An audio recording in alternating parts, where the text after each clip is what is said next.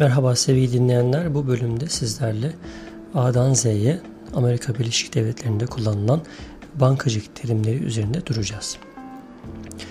Hem bankacılık terimleri hem de Amerika'ya yeni gelmiş bir kimsenin özellikle e, banka ile ilgili işleri olan bir kimsenin bilmesi gereken bir takım uygulamalar, bir takım terimler, bir takım tanımlar, e, kurumlar üzerinde de durmaya çalışacağız bu kaydımızda. Evet, öncelikle bu kayıtta helpwithmybank.gov resmi web sitesinden e, bu Hazine Bakanlığı'na ait bir site faydalandığımızı belirtmek isterim. Aynı zamanda linki de podcast'in içine ekleyeceğim. Böylelikle burada bahsetmediğimiz daha ayrıntılı bilgilere ulaşmak isteyen dinleyicilerimiz bu web sitesini referans olarak kullanabilirler. Evet A harfiyle başlıyoruz. A harfinde benim gördüğüm kadarıyla account üzerinden giden bir e, terimler dizisi var. Account dediğimiz hesap, banka hesabı. Account history hesabın bir şekilde geçmişi, belli bir süre içerisinde belki 30 günlük 6 aylık süre içerisinde hesapı hesapla alakalı tüm kayıtların olduğu bir döküm. Account holder da hesap sahibi olarak geçiyor bankacılık terimlerinde. Bunun dışında A harfinde bilmemiz gereken APR diye bir tanım var. Bu da daha çok kredi kartlarında yıllık olarak faiz oranı e, anlamına geliyor. Eğer kredi kartı borcunuzu gününde zamanında ödemezseniz bu yıllık faiz oranı üzerinden size e, faiz e, ilavesi yapılıyor ve borcunuz artmış oluyor. A harfinde benim ilginç olarak bulduğum ve bir şekilde Türkiye'de de kullanımı söz konusu olan ATM yani ATM kısaltması var. Bu Automated Teller Machine kelimelerinden oluşuyor. Ee, ne anlama geldiğini malum olarak hepimiz biliyoruz. Bankada e, veya bankanın olmadığı yerlerde para çekmemize yarayan bir nevi e, makine. Evet A harfinde genel olarak bahsedebileceğimiz şeyler bunlar. Geçelim B harfine. B harfinde ilk tanım olarak karşımıza balance transfer geliyor. Balans transferi diye de e, bir şekilde kullanabiliyoruz biz bunu kendi aramızda. Balans transferi de eğer hesabınıza diyelim ki belli borç birikti. Bunu başka bir hesaptan borcu kapatmaya çalışıyorsunuz veya bankadan belli süreliğine faizsiz kredi talebinde bulunuyorsunuz. Bazen bankalar bu tip imkanlar sunabiliyor veya offer dediğimiz size cazip taleplerde bulunabiliyor. Bunlardan faydalanarak bir balansı, bir hesabın miktarını başka bir hesaba aktararak bir başka hesabı kapatma şeklinde de tanımlanabilir. Bank statement aylık periyotlarla gelen genelde o ay banka hesabınızdaki bütün girdileri çıktıları gösteren bir doküman. Bankrupt ve bankruptcy terimleri var. Bunlar yine çok yaygın olarak kullanılan terimler. Bankrupt iflas eden kişi, bankruptcy de iflas etmek anlamına geliyor. İflas etmede iki durum var. Birisi involuntary, birisi de voluntary yani birisi mecbur kalarak iflas etme e, veya bir şekilde bankanın veya diğer kurumların gelerek sizin mal varlıklarınıza el koyması. Bir de gönüllü bankruptcy. Bu da e, hesap sahibinin bir şekilde artık borçlarını ödeyemediğini beyan etmesiyle ortaya çıkan gönüllü iflas durumu. Bunun dışında e, B harfinde bahsedebileceğimiz Business Day tanımı var. Bu da bankaların açık oldukları resmi günler. C harfinde Certified Check karşımıza çıkıyor. Certified Check'ten önce belki check'in e, tanımını yapmamız lazım. Check bildiğiniz gibi e, çok Türkiye'de kullanılmasa da Amerika'da çok ciddi anlamda günlük hayatta uygulaması bulunan bir durum. Check yazmak gerçek gerçekten günün yani günlük hayatın bir parçası olarak düşünülebilir. Cashier's check ve certified check türünden çekler de var. Cashier's check'te bir bankadan çeki alarak yani daha doğrusu bankada hesabı ödenmiş banka tarafından yazılmış bir çek. Bunun karşılıksız çıkma durumu yok. Bir de certified check var. Certified check de yine şahsa ait fakat arkasında bir banka yetkisinin bir şekilde bu hesapta bu parayı ödeyebilecek tutarda hesabında para olduğunu gösteren bir nevi teminat olan bir çek türü. Evet, checking account çok kullanılan bir kavram. Banka hesaplarında vadesiz banka hesabı anlamına geliyor. Bunun dışında collection agency diye bir tanım var. Bu da yine Amerika'da çok kullanılan bir şey ve mümkün mertebe kişilerin uzak durması gereken bir durum. Collection Agency. Diyelim ki bir borcunuz var. Bu borcunuzu ödemediniz. Size ihtar geldi. Hala ödemiyorsunuz. Bu durumda um, alacaklı olan kişi veya kurum sizi bir Collection Agency'ye um, refer ediyor, oraya yönlendiriyor veya collection agency direkt sizinle irtibata geçip bu ödenmemiş borçlarınızı ödemeye çalış, ödeme veya uh, temin etmeye çalışıyor. İlk sizinle irtibata geçtiğinde böyle bir borcunuz olduğunda hemen ilk seferde öderseniz belki çok ciddi probleme e, karşılaşmayabiliyorsunuz. Ama e, ödememekte ısrar ederseniz e, bu durumda kredi historisi dediğimiz kredi geçmişiniz ciddi anlamda zarar görebiliyor. Evet C harfinin altında co-signer yine çok kullanılan bir terim ve günlük hayatta sadece bankalarda değil örneğin ev kiralayacaksınız. Ev kiralarken, kiralarken yeterli e, geliriniz yok veya Amerika'ya henüz yeni gelmişsiniz. Bu durumda bazen sizin yanınızda sizi destekleyecek bir şekilde kendi gelirini göstererek sizin e, adınıza teminat gösterecek kişilere co-signer deniyor. Kredi limit Credit limit yine kredi kartlarının veya bankaların veya alışveriş merkezlerinin, mağazaların size verdikleri kredi sınırı. Kredi skoru bu daha önceki kayıtlarımızda bahsetmiştik. Her bir kişinin 300 ila 800 arasında değişen bir kredi skoru oluyor. Bu kredi skoru tabii ki sosyal güvenlik numaranızın olması gerekiyor böyle bir şeyin olması için. Eğer borçlarınızı zamanında ödüyorsanız kredi historiniz veya kredi skorunuz iyi bir durumda oluyor. Böylelikle ileride borçlanmak istediğinizde, ev almak istediğinizde, araba almak istediğinizde sizin kredi skorunuza bakan satıcılar size güven duyabiliyor. D harfinde debit ve debit kart tanım tanımları var. Bir şekilde vadesiz banka hesabı ve bu hesabı kullanmanıza yarayan banka kartı debit kart oluyor. Direct deposit diye bir tanım var. Bu da e, çalışan bir kimsenin özellikle çalıştığı yerden parasını alırken parasının doğrudan olarak bankaya yatması anlamına geliyor. Bazen bazı şahıslar e, çek olarak da maaşlarını talep edebiliyorlar ama günümüzde artık pek çok kurum ve kuruluş direct deposit olayına geçti. E harfinde yine bizim Türkiye'den e, yabancı olmadığımız bir tanım EFT Electronic Funds Transfer e, diye geçiyor. Yani bir şekilde para, paranın e, iki hesap arasında elektronik sistemler aracılığıyla transferi. Evet, E harfinde konuşabileceğimiz şeyler hemen hemen bu kadar gibi gözüküyor.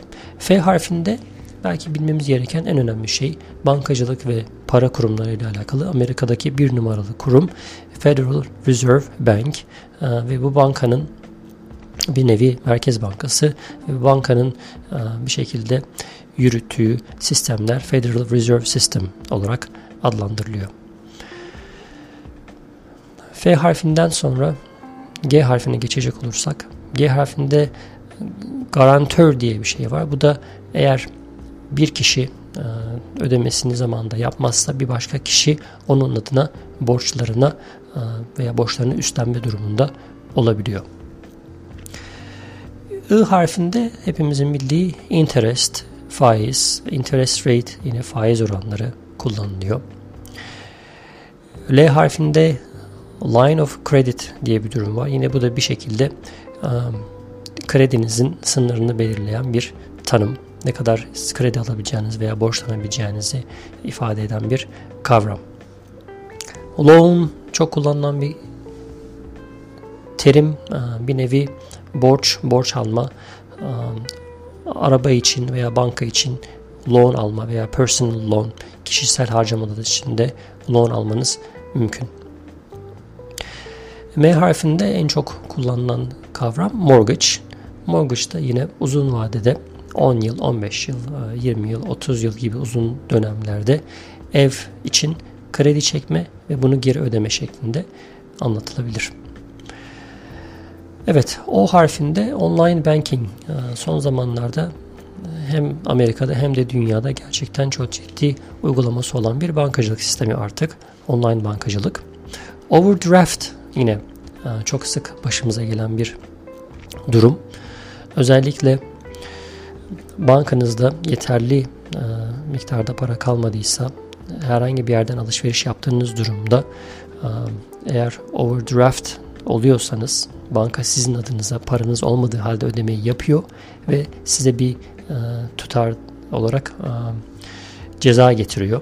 Genelde 25 dolar, 35 dolar gibi küçük rakamlar olabiliyor. Fakat bankada paranız olmadığında yüklü bir miktarda ödeme yapmanız gerekirse bazı bankalar buna izin vermeyebiliyor. Atıyorum bankada 0 dolarınız var ve siz 1000 dolarlık bir alışveriş yapmak istiyorsunuz. Bazı bankalar buna müsaade etmeyebilir. Veya banka hesabınızı kredi kartınızda ilişkilendiriyorsunuz. Eğer banka hesabınızda yeterli miktarda fiyat, bir tutar yoksa bu 1000 dolarlık alışverişi kredi kartına yönlendiriyor. Kredi kartınızdan tahsil ediliyor. Fakat arada bütün bunlar tahsil edildiği için e, bütün bunların hepsinden bir ücret de ilaveten sizden kesilebiliyor. O harfini geçelim. P harfinde payment due date e, diye bir kavram var. Yine ödemelerin son günü e, bu tarihten önce mutlaka gerek kredi kartı gerek diğer hesaplarınızı ödemeniz gerekiyor. PIN number denilen Personal Identification Number genelde banka kartlarıyla para çekerken kullanmanız gereken şifreniz oluyor. POS diye bildiğimiz bizim e, post cihazları olarak çok kullandığımız e, kelimenin açılımı Point of Sale olarak geçiyor. Principal Balance e, genel olarak diyelim ki bir kredi çektiniz ve krediyi geri ödüyorsunuz. Atıyorum 10 bin dolarlık bir kredi çektiniz. Fakat bunu yıllara dağıttığınız zaman belki 18 bin dolar geri ödemeniz gerekiyor. Fakat principal balance bütün bu faizleri veya e, diğer ücretleri dahil etmeyen asıl ana para olarak geçiyor. R harfinde refinance diye bilinen bir tanım var. Refinance de um, genelde ev aldığınızda evinizi belli bir faiz oranıyla satın aldığınızda ileride karşınıza daha cazip faiz oranları çıktığında evinizi bir nevi tekrar satın alıp o yeni faiz oranıyla tekrar ödemelere devam etmek anlamına gelen bir terim. Evet devam ediyoruz. S harfindeyiz. S harfinde statement her ay sizden bankadan size gelen hesap dökümü, hesap özeti olarak geçebilir. Bunun dışında V harfiyle e, sonlandıracağız. V harfinde variable rate bu da bir e, faiz oranının değişken oranlı olması yani sabit faizden ziyade e, durumlara göre koşullara göre değişebilen bir faiz tanımı olarak karşımıza çıkabilir. Evet A'dan Z'ye bankacılık terimleri Amerika'da genelde bu şekilde. Bunun dışında e, bankacılıkla ilgili banka hesabı açmayla alakalı Kısaca bilgi vermek gerekirsek burada hemen herkes çok rahat bir şekilde banka hesabı açabiliyor. Hatta günümüzde bankaya gitmeden internet üzerinden de banka hesabı açmanız mümkün. Hatta şubesi olmayan bankalar bile mevcut mevcut Amerika'da. Bu nasıl oluyor? Bir banka var. Bankanın merkezi var. Fakat banka bütün işlemlerini internet üzerinden yapabiliyor. Ama yine hala banka hesabınız var. Bankadan para çekebiliyorsunuz. ATM'lerden para çekebiliyorsunuz veya da bankacılık işlemlerini yapabiliyorsunuz. Bankada hesap açarken iki tür hesap açabiliyorsunuz. Checking account ve saving account diye geçiyor bunlar. Birisi vadesiz, biri vadeli. Vadeli hesap savings account tabii ki e, faiz üzerine işliyor. Aylık veya yıllık belli bir miktarda faiz birikiyor hesabınızda. Bunun dışında bankalar size her zaman bir çek defteri veriyor. Bu çek defterinde yine ileride kullanmak üzere çek yazmanız için e, size belli sayıda çek e, temin ediyorlar. Bu çekler bittiği zaman tekrar çekleri yine internet üzerinden veya banka üzerinden sipariş vermeniz mümkün. İlk seferde genelde çek defterinden herhangi bir ücret alınmamakla birlikte bir sonraki seferde eğer tekrar çek siparişi vermek isterseniz bunlar için sizden belli bir miktarda ücret tahsil edilebiliyor. Günümüzde artık bankacılık, internet bankacılığı veya kredi kartı, debit kart o kadar yaygın ki artık ekstra ödemeler veya belli şeyler için ücret kesilmesi veya ücret tahsil edilmesi hemen hemen sıfıra inmiş durumda. Bu anlamda bankalar da birbirleriyle rekabete başlamış durumdalar. Bizden hesap açarsanız işte sizden aylık hesap ücreti almayacağız veya ilk hesap açan herkese 2 ay içerisinde 1000 dolar harcama yapmaları durumunda 300 dolar 400 dolar ekstra ödeme yapacağız, bonus vereceğiz gibi cazip imkanlar sunabiliyorlar. Genellikle bankalar aylık e, hesap ücreti tahsil etmiyorlar ama burada dikkatli olmak lazım. Bazen bankaya gittiğinizde hesap açarken size birden fazla hesap türleri e, teklif edebiliyorlar. Bunların her birinin farklı anlamı var. Genelde öğrenci hesaplarında, üniversite öğrencisiyseniz e, veya başka alanlarda çalışan kimselere hesap ücreti olmayan bankacılık sistemleri de sunulabiliyor. Bunun dışında bankalarda ee, drive up veya drive through ATM denen kolaylıklar da var. Yani bankanın içine girmeden bankanın hemen dışındaki bir ATM'den arabanızı e, ATM'nin yanına yaklaştırarak paranızı çekmeniz, yatırmanız çok e, kısa bir sürede yapmanız bu işleri mümkün. Bunlar da bir, nevi Amerika'nın e, araba üzerine bağlı transportation sisteminin kolaylıkları. Son olarak online banking ve mobil bankacılıktan da söz ederek bu bölümü bitirelim. Artık bankacılık o kadar ilerledi ki bir telefon aplikasyonu sayesinde her türlü bankacılık işlemlerinizi bankaya uğramadan halledebilmeniz mümkün. Neler var mesela? Bir çeki diyelim ki birisi size çek yazdı. Bunu kendi hesabınıza aktarmak istiyorsunuz. Hiçbir şekilde bankaya gitmenize gerek yok çekin resmini çekip yine app üzerinden hesabınıza yüklediğinizde para transferi gerçekleşiyor. Onun dışında insanlar arasında birbirlerine para yollama noktasında kolaylıklar tanıyan bir takım uygulamalar çıktı. PayPal zaten uzun zamandır bilinen bir şeydi fakat PayPal'ın yerini son zamanlarda alan özellikle Zelle isimli application'lar bunlar bankalarla birlikte çalışan third party bir, bir nevi başka bir kuruluş ama bankalarla anlaşmaları var ve bu e, uygulama üzerinden bir başkasına saniyeler içerisinde para gönderebiliyorsunuz Amerika içerisinde. Bu tip kolaylıklar şu anda e, mobil bankacılık ve online bankacılıkta artık ciddi anlamda işleri kolaylaştıran, hızlandıran hizmet türleri olmuş durumda. Evet, bankacılık terimleri ve kısa olarak Amerika'da banka sistemi, hesap açma üzerine bir bilgilendirme vermeye çalıştım. Umarım faydalı olmuştur.